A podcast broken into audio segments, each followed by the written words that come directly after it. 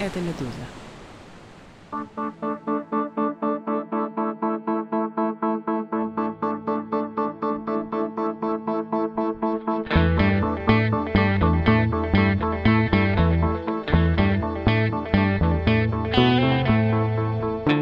Здравствуйте, у микрофона Владислав Горин. Вы слушаете выходящий по будням подкаст «Что случилось?» И всю эту неделю, я напоминаю, в пятницу, 6 октября, выйдет последний перед двухнедельным перерывом эпизод нашего подкаста. Мы учли опыт предыдущих таких исчезновений. Одного объявления, одного текста в описании эпизода недостаточно.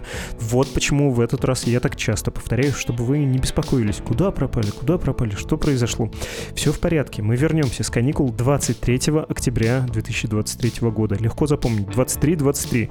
К теме этого эпизода. Он будет о птицах, о кречетах. Это отряд соколообразных, семейство соколинных. Но, боюсь, вам не удастся услышать что-то доброе вот с этим вот уютным голосом в духе Николая Николаевича Дроздова.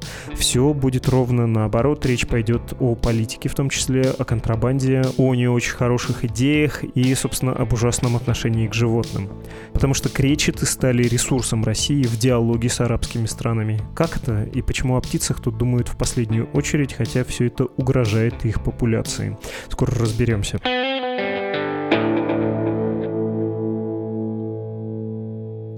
Слышите, над страной летит рассылка Beet. Даже не над страной, а над миром. Имейл рассылка англоязычной «Медузы». Это репортажи и тексты о государствах, расположенных рядом с Россией, от Центральной Азии до Восточной Европы. Beet звучит почти как бит информации или как бит, который музыка, но пишется как свекла. Две английских «e» подряд. Beet.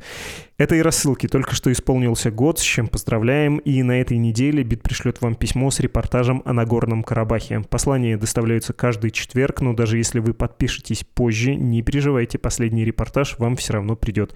Еще раз, подпишитесь на Бит по ссылке в описании, заодно можно потренировать английский и посмотреть на события в нашем регионе другими глазами.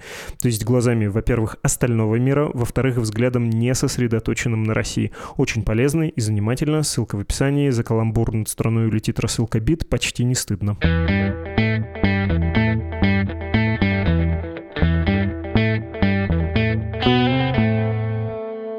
Мы говорим о кречетах и о том, как Российская Федерация использует этих птиц во внешней политике. Рад представить автора этой удивительной истории. Она опубликована в издании «Кедр». Журналист Матвей Нольперт. Приветствую. Здравствуйте. Сразу спешу порекомендовать статья по адресу kedr.media. Заглавлена она «На птичьих правах. Кречеты стали ресурсом России в диалоге с арабскими странами. Как это угрожает их популяции?» В описании к этому эпизоду ссылку на материал вы легко найдете. Дорогой Матвей, знаю минимум двух бёрдвотчеров, слушателей нашего подкаста, но тем не менее мне кажется, что не так много людей, разбирающихся в птицах, поэтому рискну вас спросить о самом простом. Кречет — это что за вид такой? Такой? Кречет – это сокол. Сокол, который обитает преимущественно в тундре или лесотундре, то есть на севере. В России его можно встретить от Кольского полуострова, Чукотки до Камчатки. Но Камчатка – это самый юг ареала.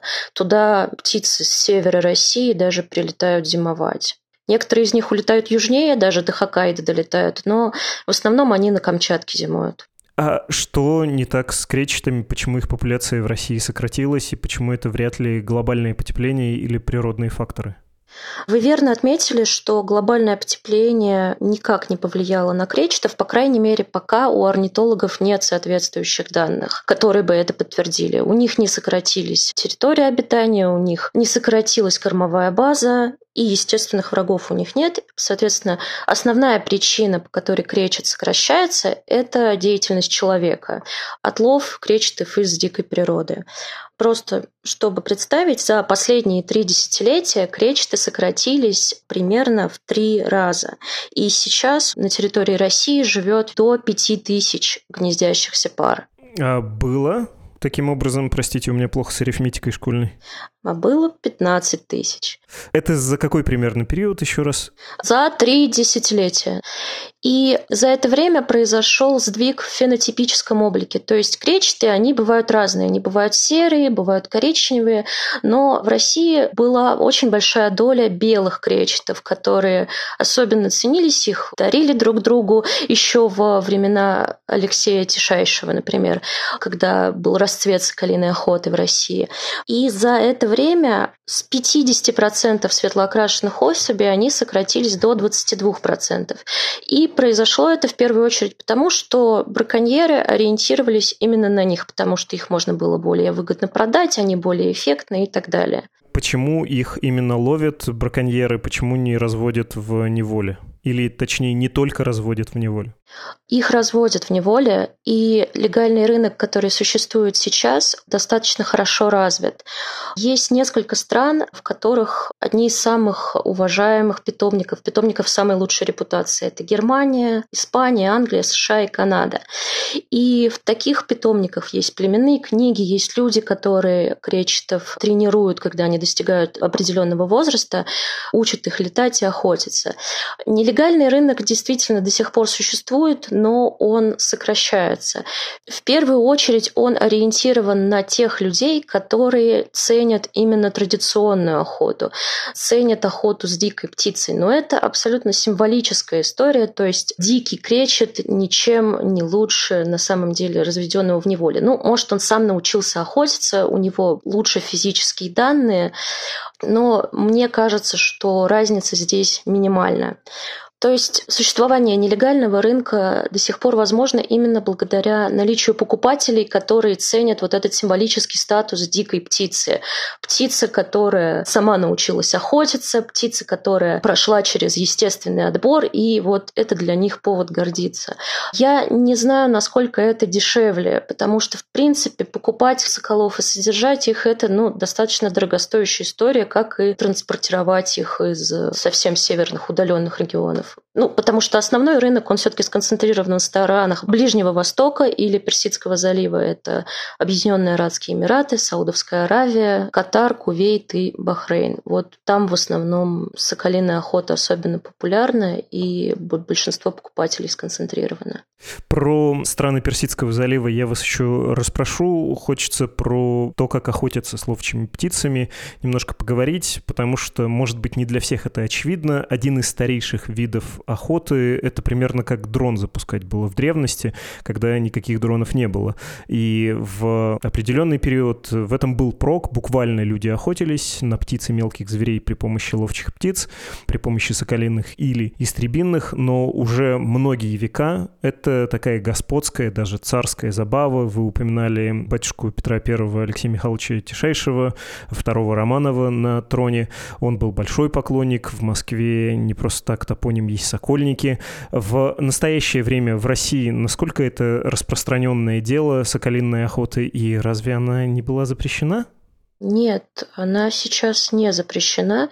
Существуют объединения сокольников. Более того, недавно прошел Международный день сокола, и его спонсировал фонд Росконгресс, как раз тот же фонд, что спонсировал Центр Камчатка.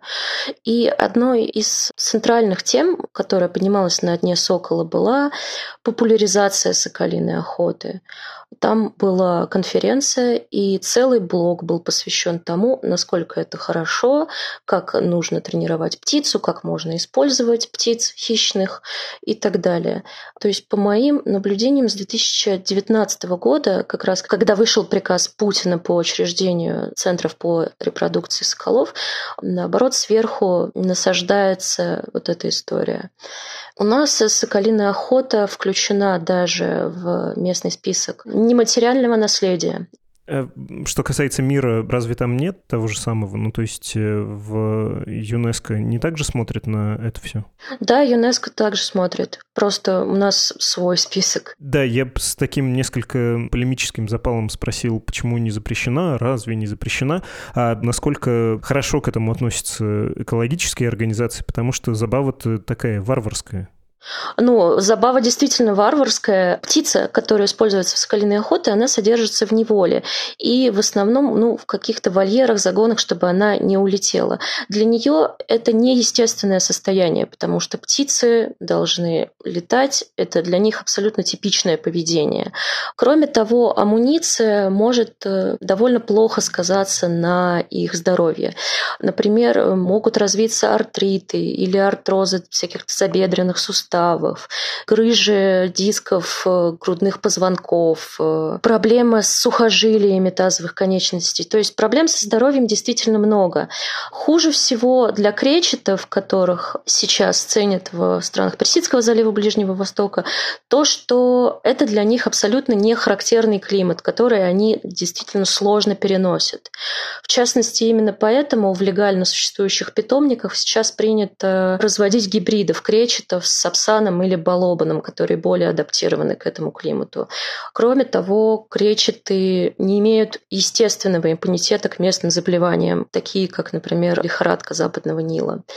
Мне кажется, что вообще проблема соколиной охоты входит в гораздо более масштабную комплексную проблему эксплуатации животных для развлечений такие как цирки, контактные зоопарки и так далее, где животное находится в неестественных для себя условиях и даже при должном уходе все-таки не имеет возможности вести привычный для себя образ жизни.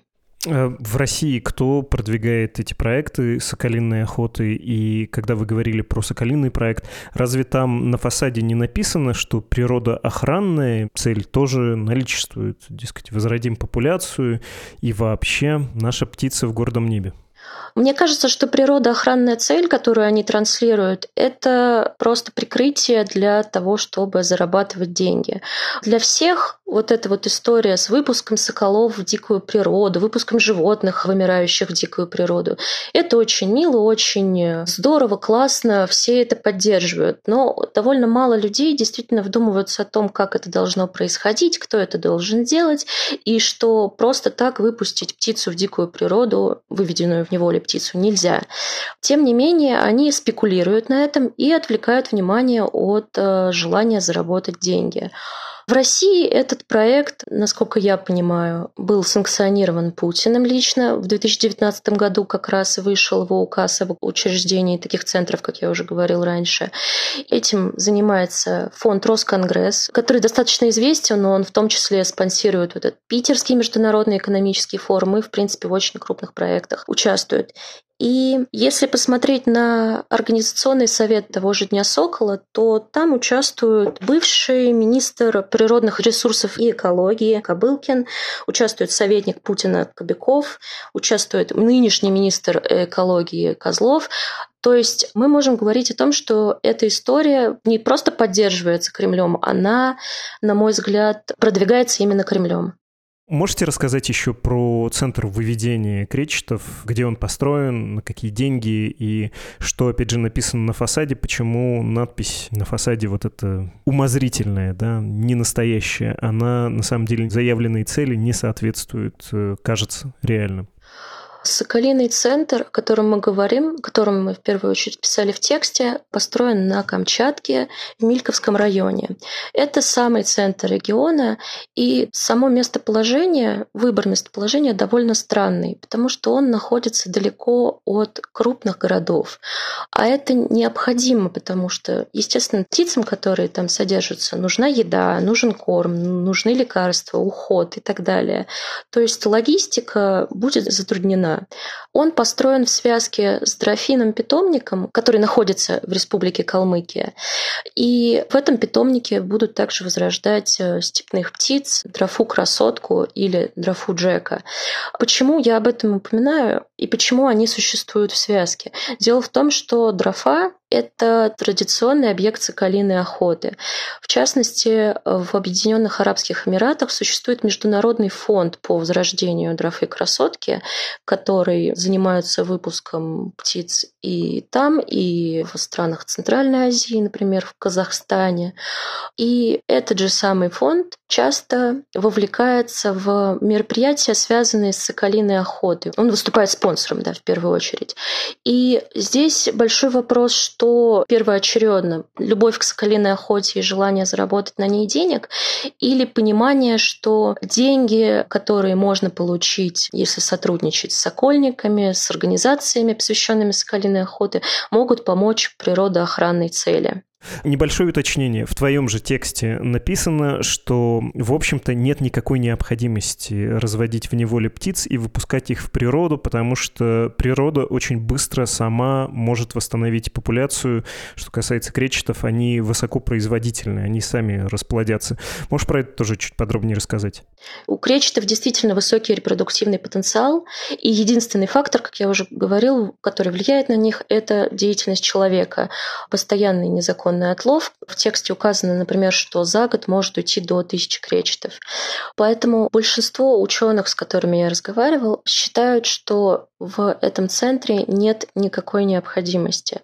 Такие центры могут э, создаваться, когда популяция находится в более сложном состоянии, когда она страдает от естественных факторов или когда у нее низкий репродуктивный потенциал. Здесь у нас совершенно другая история. И именно поэтому основная цель, которую декларирует Центр Камчатка, кажется сомнительной, кажется прикрытием. Кажется, что это скорее гринвошинг, чем реальное желание помочь популяции. Все, с кем я разговаривал, говорят о том, что в этом центре на данный момент не работает ни одного известного специалиста, который мог бы следить за процессом реинтродукции. Мы, мне кажется, подобрались к тому, что было обещано в начале, про Ближний Восток, про страны Персидского залива, про то, что основной рынок сбыта, и, в общем, со всего мира туда привозят птиц, именно именно там. Э, почему там вообще мода на соколиную охоту есть? Как она в 70-е годы 20 века вернулась в эти страны?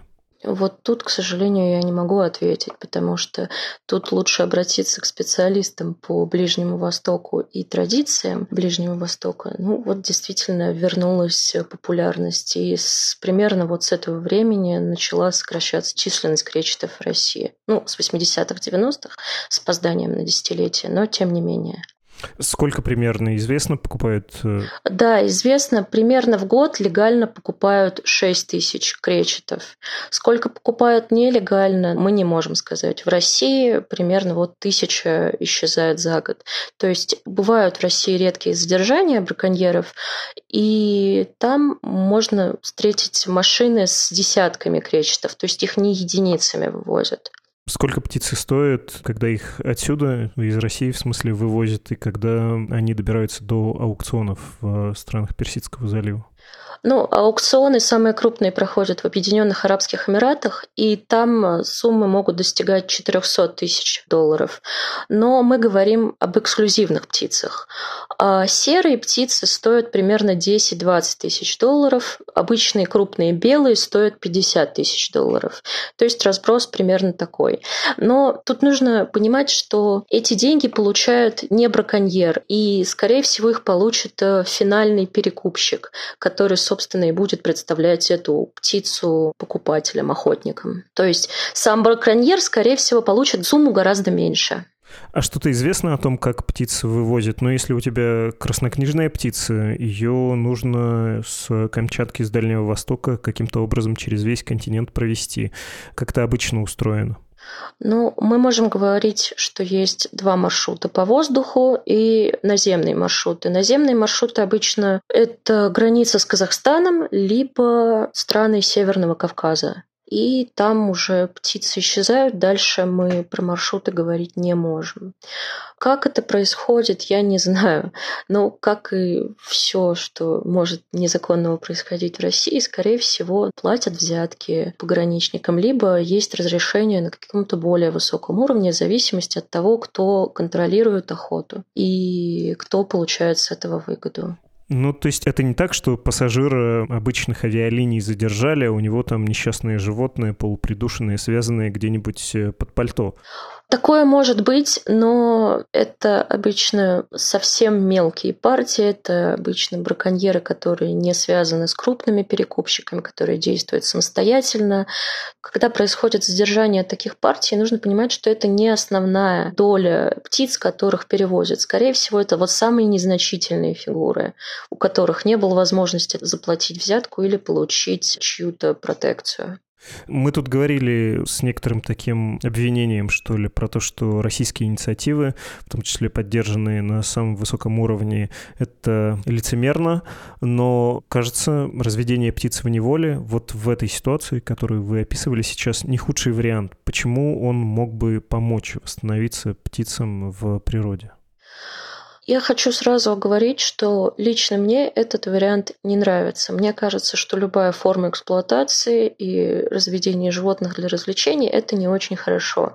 Но если говорить про популяцию в природе, то легализация такого рынка в странах, где закон будет соблюдаться, где пограничники действительно будут устанавливать тех, у кого нет разрешений, и те, кто будет получать разрешение законно, может ограничить нелегальную охоту, снизить спрос на птиц, которые были получены нелегально потому что для браконьеров такого рода охота будет просто невыгодна, потому что существуют легальные питомники, которые могут представить красивую, эффектную, большую белую птицу с известной генеалогией, с племенной книгой и так далее.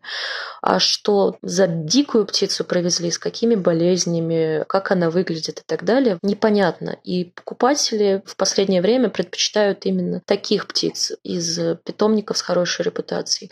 Другой вопрос, что я не уверен, что это возможно в России, потому что законы у нас соблюдаются действительно не очень хорошо. Хотя нужно справедливости ради сказать, что когда кречет был включен в список особо ценных диких животных, то нелегально охотиться на него стали меньше потому что это теперь регулируется 226 статьей Уголовного кодекса, и можно получить до 3 миллионов рублей штрафа, либо до 7 лет заключения свободы. Это по оценкам разных ученых, орнитологов, действительно помогло снизить количество нелегальной охоты.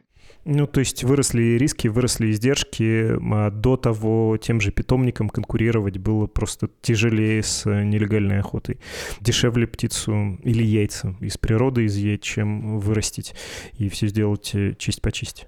Да, но как раз самое неприятное с Камчатским центром, что, скорее всего, то, что я вижу, и то, что видят ученые, они не смогут конкурировать с существующими легальными питомниками в странах Европы и Северной Америки. В тексте я писал, что есть документ, договор о продаже маточного поголовья, которое предположительно должно использоваться для разведения птиц в этом центре. И даже судя по стоимости, птицы, которых привезли в этот центр, не выдающиеся. То есть там примерно 84 птицы, которые стоят около 20 тысяч долларов. А как я говорил, птицы, которые стоят 20 тысяч, это серые птицы, коммерчески не особо интересные. Есть птицы дороже у них, они стоят 50 тысяч долларов, то есть предположительно они белые.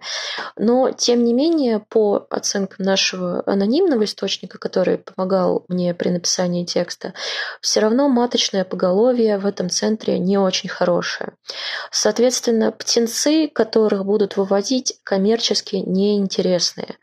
И единственный выход, который существует у руководства этого центра, чтобы все-таки продавать кречетов, это отлов птенцов из дикой природы. И предположительно, само расположение этого центра, как я уже говорила, оно находится в Мильковском регионе, далеко от городов. Очень удобно, потому что нет никакого контроля, и можно спокойно прилететь на Чукотку, взять оттуда птенцов и привезти, например, на Камчатку, и выдать их за выведенных искусственно. То есть мы можем предполагать, что центр изначально рассчитан даже не на легальное разведение кречетов, а на продажу диких птиц под видом выращенных в неволе. Ну, удобно, если деньги зарабатывать, если предположение верно, очень легко можно это все легализовывать таким образом, и база, да, для того, чтобы собирать из природы, тут же прямо находится. Мы, мне кажется, недостаточно поговорили еще про то, как политически э, Российская Федерация использует все это. Можете рассказать, как ловчие птицы помогают России налаживать связи с Ближним Востоком? Ну, для меня пока большой вопрос, помогают ли налаживать связи и будет ли это как коммерчески выгодно, так и политически выгодно.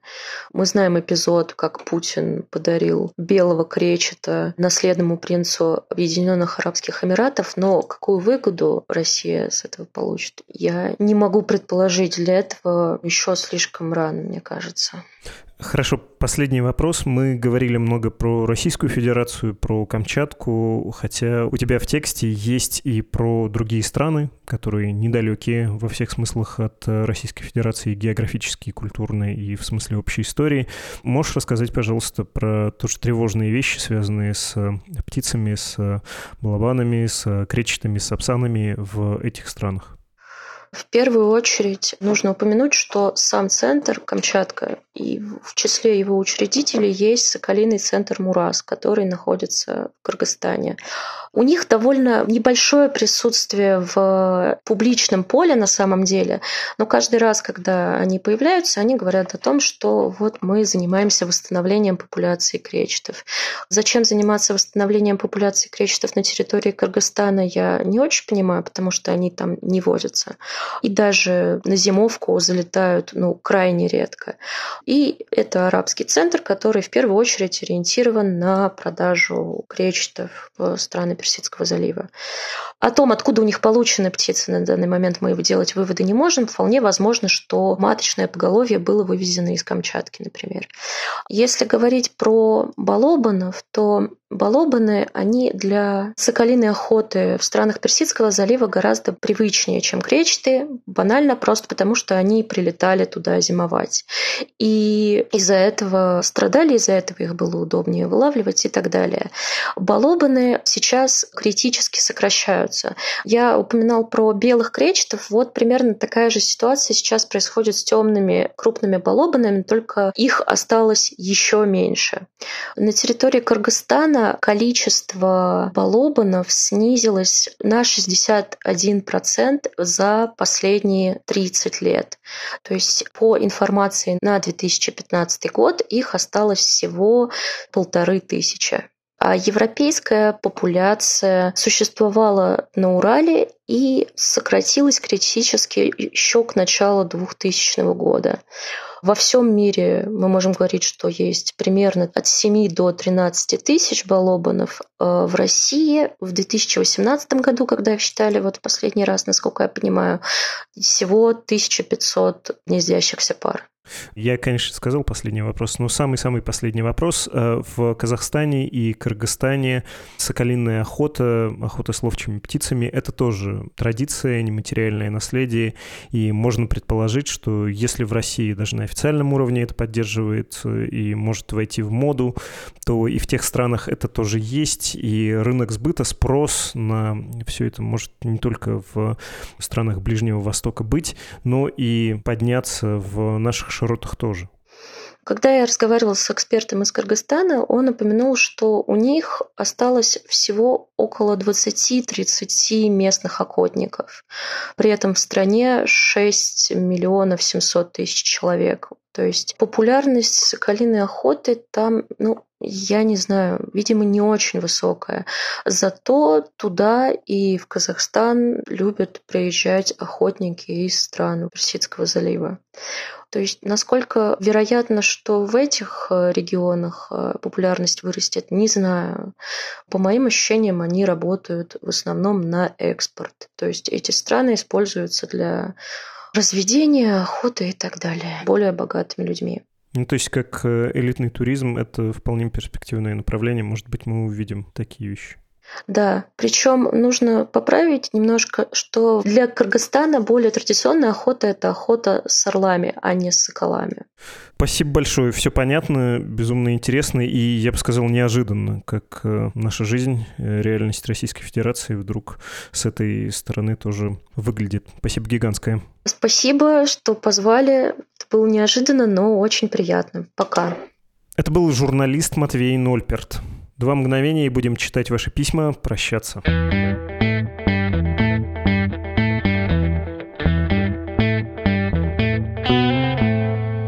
Письма, вы отправляете их на адрес подкаст собакамедуза.io. Добрый день, Владислав. Давайте проведем мысленный эксперимент. 28 ноября глава Республики Крым Сергей Аксенов подписал указ, согласно которому республика прекратит свое существование с 1 января 2025 года. Ну, понятно. Понятно ваши аналогии. И дальше вы пишете, объясняете, хотя я и так догадался, что это лид подкаста о Карабахе, где армянское заменено на российское, азербайджанское и на украинское. В общем, это письмо с критика эпизода про Нагорный Карабах с позиции, что у вас за двойные стандарты. Здесь у вас территориальная целостность, а здесь нет. Уже отвечал на такое, и вообще дилемму границы или право на самоопределение считаю ложной, вынужден это повторить. Если исходить из ценностей человеческой жизни, ну право-то на жизнь, дом, на безопасность, признайте, попервее будут. Все остальные кажутся менее важными. Вы там упрекаете еще в письме меня ну, буду относить к себе в эмоциональные манипуляции.